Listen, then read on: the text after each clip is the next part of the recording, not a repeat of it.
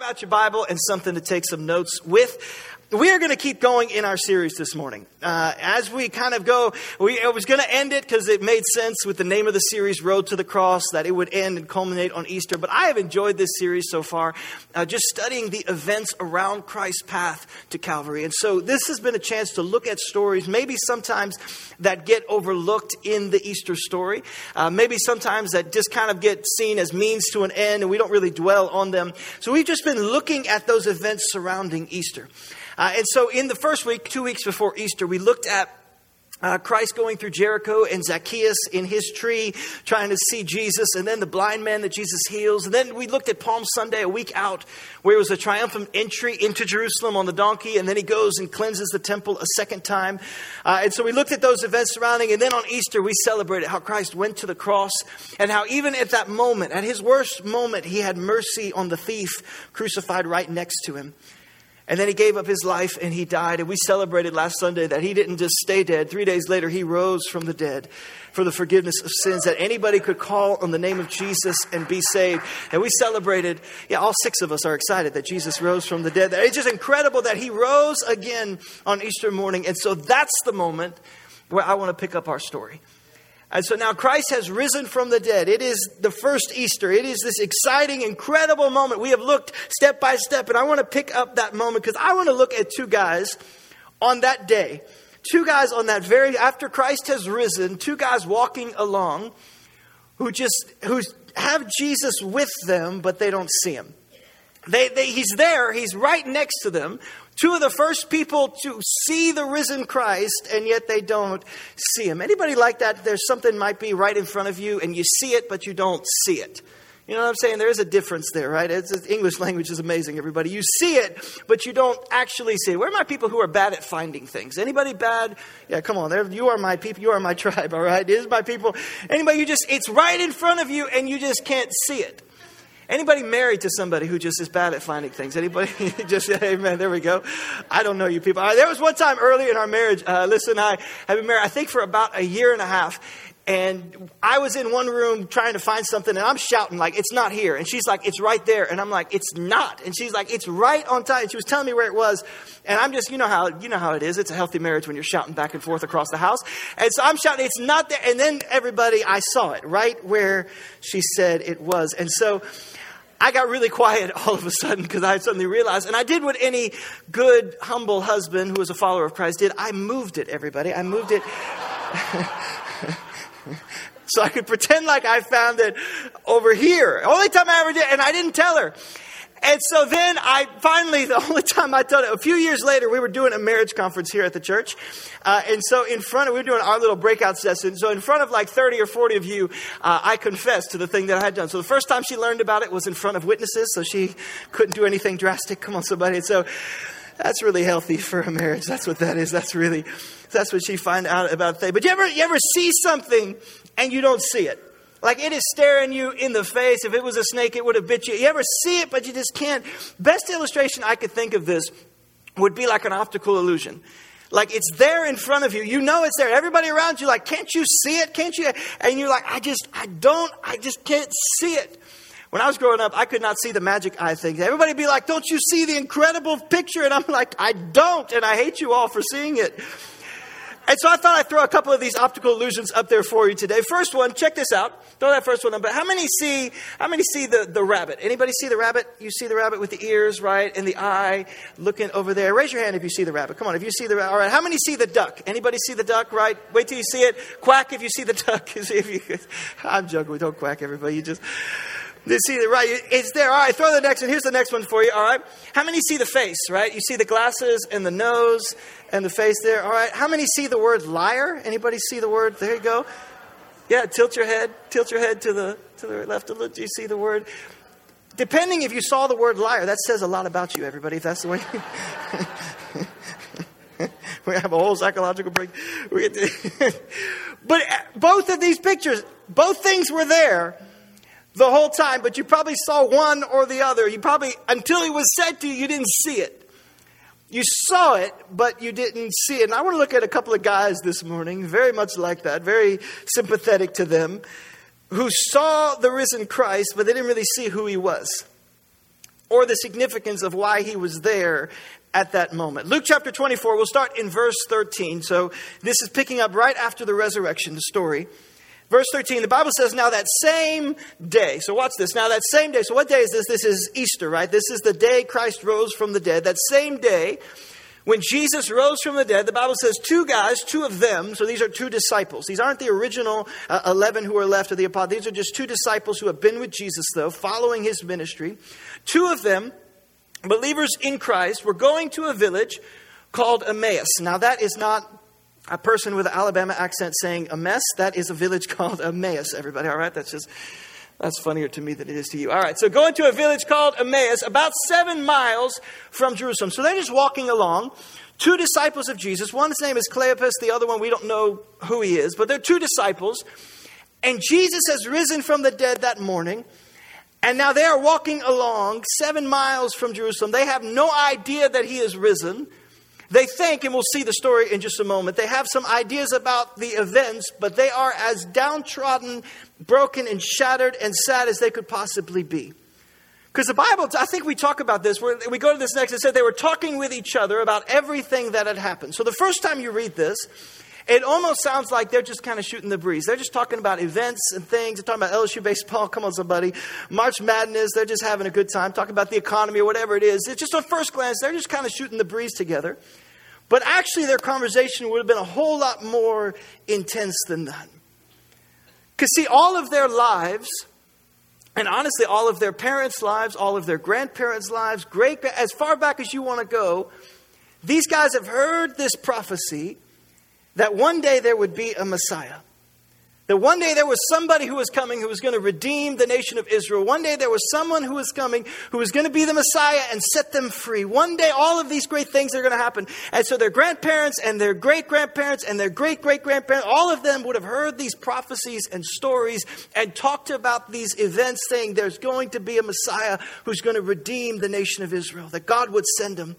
And so they've been hoping and wishing and praying and expecting and dreaming for that moment. And all of a sudden in their lifetime on the scene comes this guy named Jesus of Nazareth.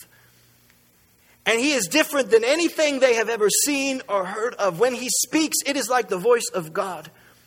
When he is with them, he knows things that he nobody else could possibly know. When he, he touches, he does miracles. He's so like anything else in their existence. And they start to think, could this be the one? Could it be the Messiah? Could we hope he is? We we think he is. It, could it be? Could it possibly be who he is? And they put all of their faith into believing that Jesus is the Messiah. The problem is, three days before this moment, they watched their possible Messiah be crucified on a cross, and all of their dreams died with him. Everything they had hoped for, all that lineage of hope, all the lineage of belief, all that, all that, it all come to that moment that they had believed, they had put everything in this, and then their hopes died with Jesus on the cross. It's the moment when they realize our life is not going down the path that we had hoped. Our life's not going down the path. It's not going to be the way we thought it's going to be. Let's not draw away from the gravity of the moment, because sometimes we just think these two guys just walking and talking and skipping along the lane down to Emmaus. No, these are these are two guys who have suddenly realized everything that we everything we put our trust in isn't going to happen the way that we thought it would. And honestly, some of us are in a season like that right now in our lives. We wake up one day and you think, you know what, this isn't the master plan. This things aren't going the way that I was hoping things would go. Like maybe you go off to college and you think, I'm going to get a degree and I'm going to do some things. It's going to be great. Everything's going along to plan. And then you hear back from home that your parents are getting a divorce. And you're like, no, no, no, no, no. This is, no. This isn't how things are planning to be. Or maybe you've been dating somebody for a long time and you think, okay, this is it. This is the person. This is the one. And you put all your eggs in that basket and you're like, things are working out great. And then suddenly it doesn't work out. And you're thinking, how do I pick up the pieces from this? How do I come back from this? What am I? Who am I in this life? Or maybe you, you got into a relationship and you got married, you said till death do us part, and then the parting came before the death, and suddenly you're thinking, okay, how do I pick up the pieces of this? How do I do it as a single parent? And how am I going to actually navigate these things? Things aren't going like you planned. Or maybe you're saying, you know, this is this is a time of life that I'm really going to enjoy. And this is my, you know, this is the time we're going to be closer together. And then suddenly one of your parents has Alzheimer's and you're thinking, okay, we have to care for them now. And, and it's right that we care for them. But how are we going to pay for this? And how is this going to look as a family? And you think, okay, this isn't the plan. This is where these guys are. This isn't a happy morning where they're thinking, okay, maybe this is where they, their dreams are shattered. Everything they committed their life to is gone. And it says they're walking along the road and they're talking about everything that happened. And verse fifteen says, the Bible says, as they talked and discussed, as they're in this moment, Jesus himself, watch this, came up and walked along with them. It's just a beautiful picture, everybody, that Jesus himself, the risen Christ, is walking with them. Verse sixteen, it says, and they walked, but they were kept from recognizing him. He was with them, but they couldn't see that it was Jesus. Why couldn't they see that Jesus was with them? Maybe God was thinking, you know what? I need to teach you something first. Like, maybe God, I'm going to keep your eyes closed until you learn to actually believe I am who I said I am. And then I've done what I said. I, I don't know. Maybe, maybe God was like, I'll keep your eyes closed until I can just like, bam, surprise you. And it could be this amazing moment and we're going to have this. Maybe I, we don't know why they couldn't see him. But they can't see who Jesus is. Maybe God is like the truth. You can't handle the truth. Come on, somebody. Like they just thought, whatever it is, they can't see. They're kept from recognizing Jesus. And the risen Savior is walking along and they don't have eyes to see. Whatever it is that happened, they can't see this thing. Ever happened to you? The answer to what you need is right there and you don't see it. Like it's one thing you're looking for something, but like the actual answer, the actual thing is right in front of you and you can't see it. You're looking right at it, but you can't see it. A few years ago, I had a phone that broke on me, everybody. And I'll share you the, the physics of it because I don't really understand. But I managed to run over my own phone with my truck, everybody. All right. It just, I don't know how it happened, but it happened. All right. So I ran over and it's it was dead, dead, gone. And so I did what all of us do. And I started to ask friends and family if they had any old phones that I could have, right? That's just what we do. We beg phones off of other people. And I had one family member who told me they had an extra phone. Only problem was it was cracked. And I thought a free phone is a free phone. How bad could it possibly be? Turns out it can be really bad, all right? It can be... Because this thing wasn't just cracked, it was like shattered. Like it was, you know, the Craigslist ad where they say in good condition until you show up and it's been through a war. Like you understand, like that is what this was. But a free phone is a free phone. And so this became my phone, everybody. I was very proud of it.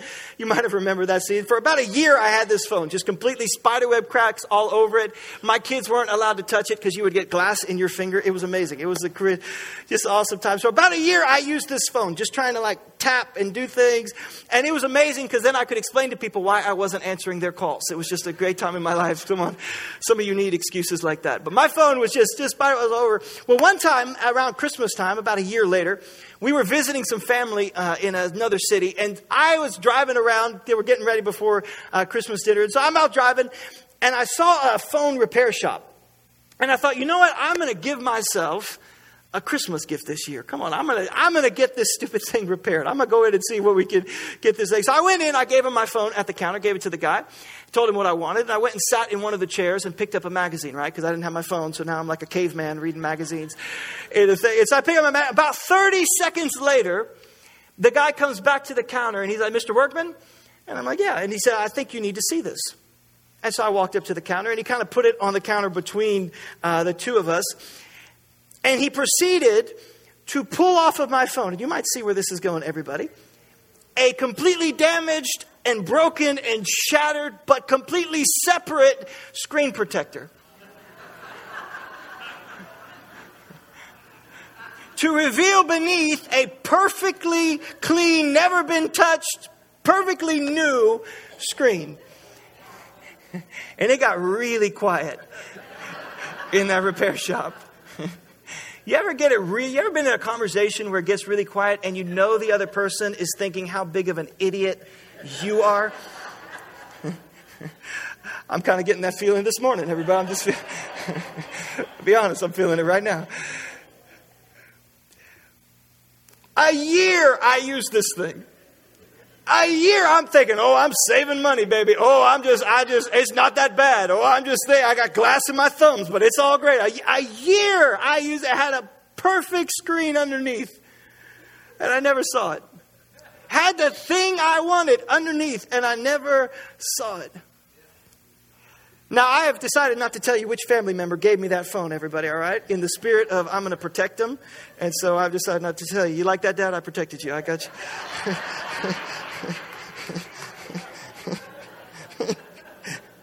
The thing I needed, and I didn't see it. Walking with me every day, and I didn't see it. Use it every time. I didn't see the thing. And then these guys are walking along devastated that Jesus has died and Jesus is walking with them. And they don't see him. They didn't recognize him. And Jesus jumps in the conversation. I love this about you. Watch this. He jumps in and he asks them, what are you discussing as you walk along? Jesus just, I mean, he's just messing with them. I love this about you. He's like, what are you discussing together?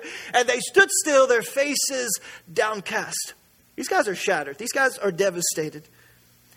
And the Bible says, he said, what are you talking about? And so Cleopas, one of the guys, asked Jesus, are you the only visitor to Jerusalem? Are you only visiting? Are you the only one who doesn't know the things that have happened in these days? In other words, what backwards, illiterate, backcountry, what kind of, don't you watch the news? You've been living in a cave. Like, what are you doing? And Jesus could have said, for yeah, for three days and three nights, I have been living in a cave. You know, I just... But he's, don't you, are you the only one who don't know? I don't know. You could possibly just imagine what is going through the mind of Jesus in this moment. He is back. Like he has done what he said he would do. He has told them time and time again. He has made no secret about what's supposed to happen and how he is going to come back from the dead. And he is in this moment and they cannot believe that he has done what he said he would do. And they don't recognize him. And I don't know, just put it in my holy imagination. I'm just thinking, like, if I were Jesus, I'd be like, I'm back, baby. Like, it would be this moment of just incredible. Like, I'd jump out from the bushes and say, could you read the other gospels? And Jesus does that. Like, he shows up. He just pops through walls and, like, scares the mess out of everybody. He just enjoys at the end just, just showing up and being like, peace to you, peace to you. And they just, and everybody freaks out. But in this moment, he just comes walking up alongside of them, Jesus before them. And he just comes right up next. Now, if I'm Jesus, I'm like, it's me. I did what I said I would do. I, I told you I was going to be beaten. And I know that things look dark in the garden, but don't you remember how I set my face towards the cross? Can't you, guys, don't you remember I told you that I would be whipped and beaten, and they beat me and they beat me and they beat me and I endured. Why? Because I love you and I redeemed you. And he stands before them and he said, you know, and then I went to the cross. I set my face and they whipped me, but every stripe was for the forgiveness of your sins. And then they drove the nails through my wrists and they crucified me on the cross, but I could have called legions of angels, but I didn't because I was in this thing to redeem you. And then when the time was right, I looked up to heaven and said, into your spirit, I commit my spirit, into your hands, I commit my spirit. And I died and the earth shook. And the sky grew dark, but I didn't stay dead. When everybody else was crying and praying and, and worrying and wondering, and everybody else was all fearful and afraid, I was taking back the keys to death, hell, sin, and the grave. And you no longer have any hold. Death has no hold on you because I am risen. And he's before them, and I'm here with you right now. And they didn't see him.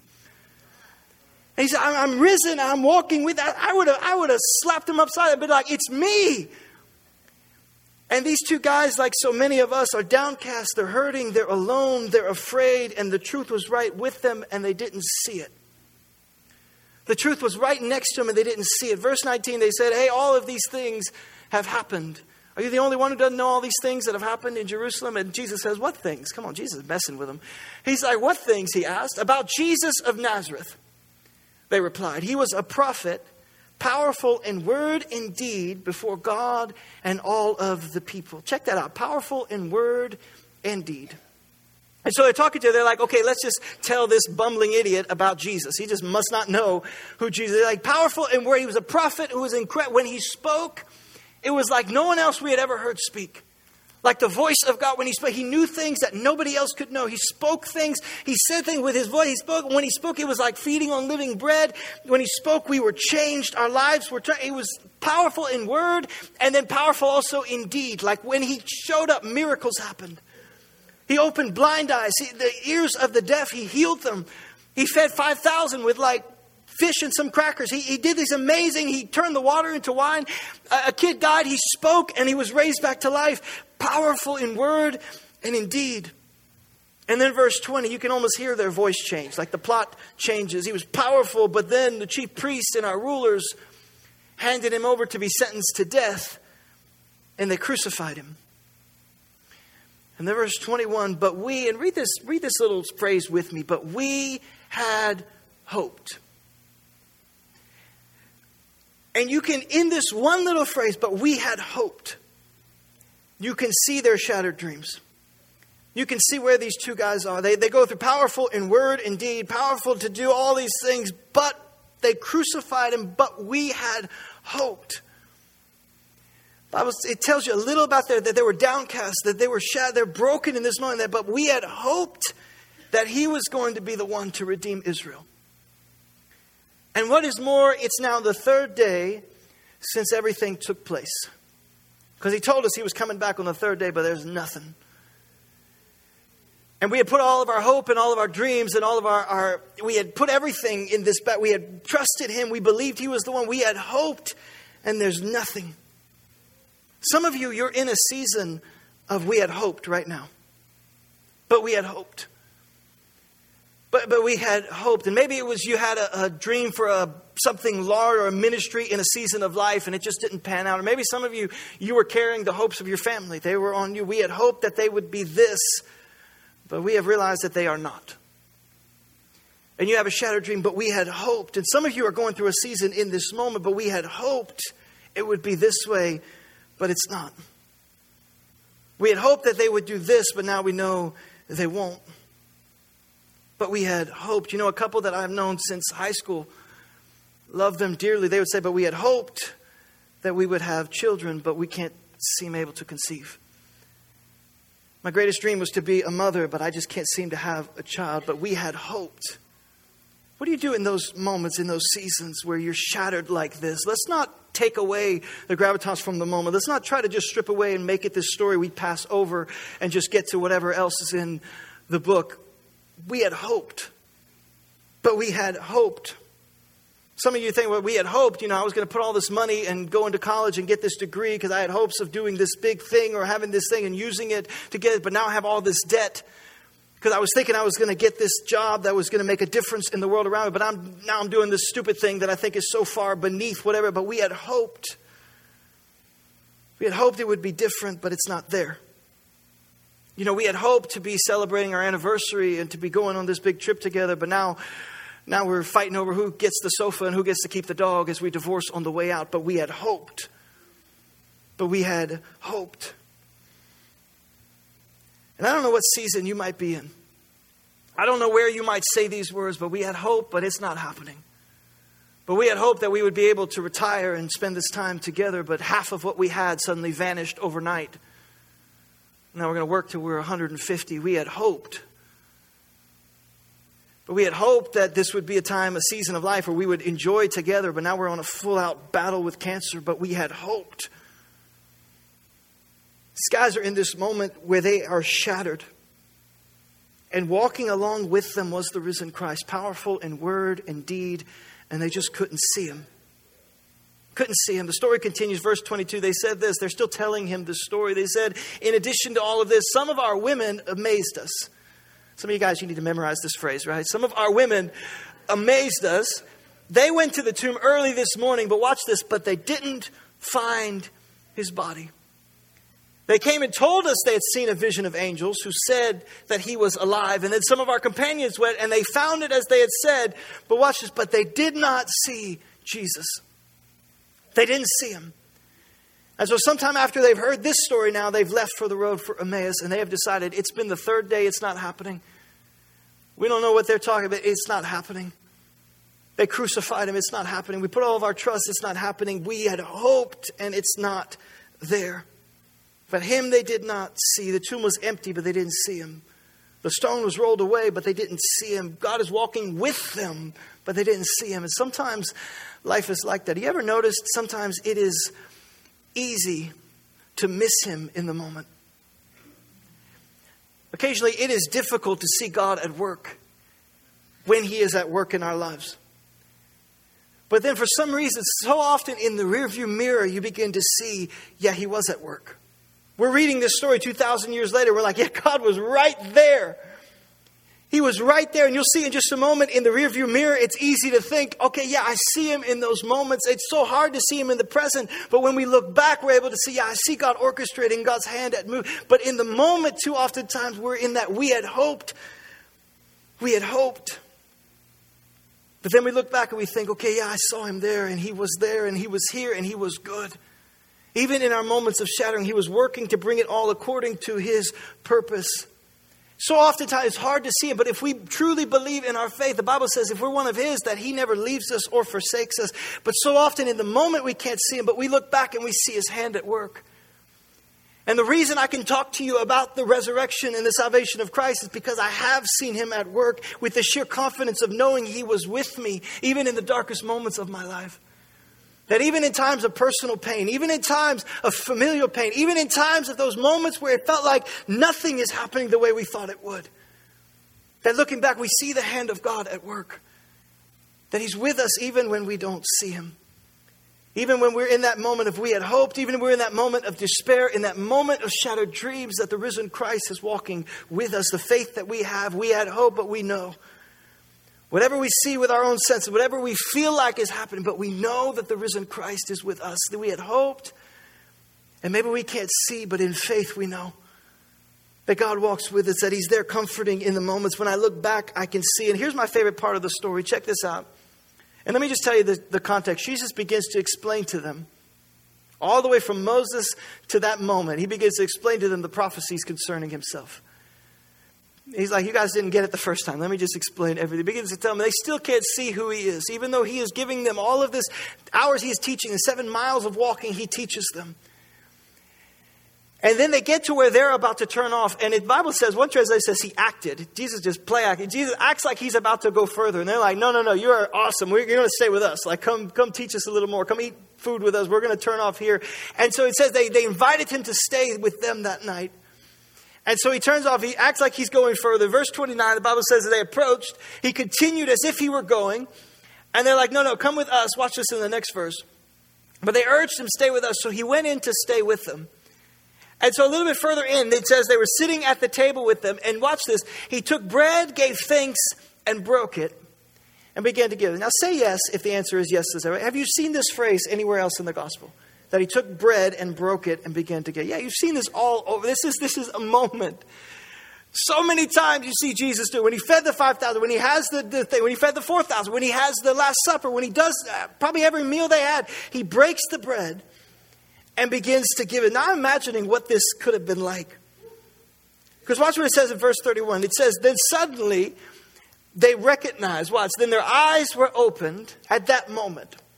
When he breaks the bread and he gives. Now imagine this moment for these disciples. Because it wasn't like the hours of theology, incredible teaching that he gave them on the road. It wasn't the time he spent with them as they walked mile after mile after mile. No, the moment he broke the bread and suddenly their eyes were like open to this moment. They saw him. I don't know how many, these are disciples of Christ. I don't know how many times they have seen him do this. At the miracles, at the suppers, at the things they've had, whatever it was, they have seen him do this. The meals they've had together. And in that moment, he breaks the bread and their eyes. It's like the woo, woo, woo, right? The part of the movie where like it's the M. Night Shyamalan at the end when the twist happens. And you suddenly have like the flashbacks of I saw this and I knew that. And I and they can, I don't know what's going on in their mind at that moment. But they saw like, yes, we, we remember when he broke the bread. We remember when he said this. We remember when he was crucified, but he said he would rise. We, I saw his body on the cross, but I saw. And all these things. And suddenly they realize that Jesus is at the table. And in my holy imagination, I I think Jesus just winked at him and then watch, he disappears. I love this. We're back to the, this is, the, I love this about you. He, they re, their eyes get so big, they realize it's Jesus and poof, he's gone. And they lose their minds. They go crazy. They're like, it was Jesus. It was him. He was walking with us. I, I knew. And then one of them is like, didn't our hearts burn within me? You know, I knew it was him. I knew. I, you ever have a friend like that? Like, I knew it all along. I knew. You didn't fool me. I was on the road. You remember my heart burned within me.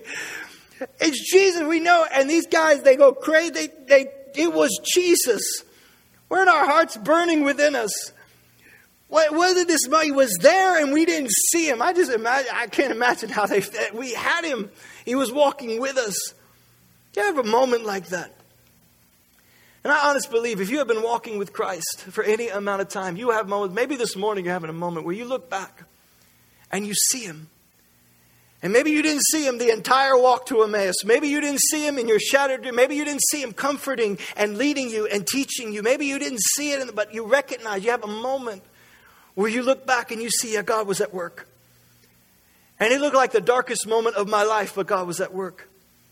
And it looked like I was shattered and I'd never come through it, but God was comforting me through his Holy Spirit. God was with me every moment, every step of the way. He was at work. He was pouring into me. He was leading me, guiding me. And you have a moment where you look back. These guys realize in that moment, yeah, he was with me. He was with me. And I'm telling you, the only reason I can tell you that is because I have seen it. The reason I can trust that he is at work is because what I have seen him do. The reason I can put my faith in what he is going to do is the things that I have seen him already that have been done. The reason we can trust him is we have trusted him all the way and he has never failed us. That he loves us, that he is with us. And so these two guys, they realize what has happened. Their eyes, the Bible says, are open. Some of you need to have your eyes opened to God at work in your life. And this to me, the more that you see the work that he has done, the more your eyes are open to those things where he was faithful. And those moments where he was with you, the more your eyes are open to see him in the present. That my eyes, now that I have seen what God has walked me through, that I have seen what God has comforted me through, what he has led me through. Now I see him everywhere in the present. I see him at work in the conversations that I, I see him even in my mistakes where he picks me up and reclaims me and puts me back into a position. I see him in those moments because I have seen him be faithful. You got to have eyes to see him. I see him in our church, seeing people who are letting go of the things of this world, falling more in love with Jesus, following after him. I see him in those moments, God at work, healing and restoring and redeeming. And the more we begin to see it, the more we have eyes. It's difficult to see, but the more we see him at work, the more we see him in the present. That he wants to open your eyes. And that's what he does. These two disciples go tearing back to Jerusalem. Seven miles, right? They have traveled. I've, I've worked it out, everybody. Approximately, it's about from here to the Mall of Louisiana. That's where they walked. Seven, and they have done it once already that day. They have gotten like half a bite to eat. They haven't eaten anything, right? Jesus had just broken the bread, and they go tearing back to Jerusalem because they cannot wait to tell. And it says seven more miles they go back. And they find the eleven apostles. They find all the other followers all gathered together with their own stories that yet Jesus is alive. He's appeared to him. He appeared here. He saw Peter. He did. And they come back. Just I just see them breaking back into the room like, we saw him too. He was with us. He walked with us all the way. We saw him. And then in that moment, Jesus does what I love so much. He pops through the wall and he's like, peace to you. And they freak out again. Come on, somebody. It's just amazing story. You didn't believe it. This is an amazing story. It scares the living daylights. And watch what he does. Watch what he does in this moment. Watch what he does. He opens their eyes. And he opens their minds. Verse forty-five of Luke says he opens their minds. Some of you need to have your mind open. I want to go back. Second Corinthians has a verse that says the God of this age, little g, this is Satan, has blinded the minds of unbelievers. Has blinded the minds of unbelievers so they cannot see the light of the gospel that displays the glory of Christ. Some of you need to see God at work in your life. Some of you, even before all of that, you need to see just the salvation that is available to you, that your mind has been blinded to. Watch what Jesus does. He suddenly appears to all of them. Verse forty-five in Luke. And he says that they opened their minds so they could understand the scriptures. He begins to teach them in this moment. Scares the life out of them. I love that about Jesus. Then he sets them all down and he begins to teach them. And it says he opens their minds. Somebody need your mind open to what the salvation actually means for your life. And watch, he said, this is what was written, that the Messiah will suffer and rise from the dead on the third day, and repentance for the forgiveness of sins will be preached in his name to all nations. You understand, two thousand years later, that's what's happening right now. That's what's happening right now, that this is available to you right now. Some of you need to just have your mind and your eyes open to what God is doing in your life, that God is orchestrating, God is healing, God is walking with you. Some of you refuse to recognize. But then there are those of you who just blinded in your mind. You can't see what salvation means for you. Right now, I want you to see it. Not because of anything eloquent that I would say. I want you to see it because you've seen what Jesus did for you, that he died and rose again, that salvation would be available. Can you see God at work in your life? That it's not an accident that you're in this place right now hearing the story of Jesus. It's not an accident that you're watching online, that you maybe clicked on this and you're hearing the story of Jesus. It's not an accident two thousand years ago, from that moment to right now, can you see God at work? Can you see Him at work? That in this moment you have heard that Jesus died for you. And that salvation and forgiveness of sins is being preached in His name. That right now He loves you. That right now He is here. That right now you have a moment, an opportunity. The salvation is available to you. Bow your heads with me as we pray. Father, I pray right now, God, would you open up our eyes to see you? Open our eyes in the middle of our successes and in the middle of our shattered dreams so we can see you at work in our lives. God, in the middle of our success, in the middle of our failure, God, we ask, open our eyes to see you. We know you never leave or forsake us. Let us see you at work, God. Show us, Father, how you are orchestrating, how you are working things out for the good of those who love you and are called according to your purpose. And right now, God, I pray, let us see you in these moments. I thank you that you do comfort us in our moments of grief. That you walk with us in our moments of shattered dreams. That you are with us. When we're in moments of failure, when we think we had hoped, but it's not working out, God, show us your hand. That you are at work in a broken world. And God, teach us to recognize you. Give us eyes to see. And God, even now as so many are swirling, Father, in a sea of hurt and despair and brokenness, I pray your comfort.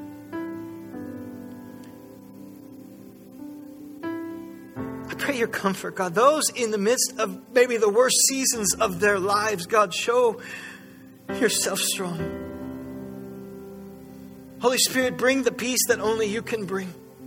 That passes understanding. That's not what any words that any of us could say or any comfort that any person, God, that we could try to bring. But bring the peace that only the Holy Spirit can give. We pray that right now. God, the peace that guards our hearts and our minds in Christ Jesus.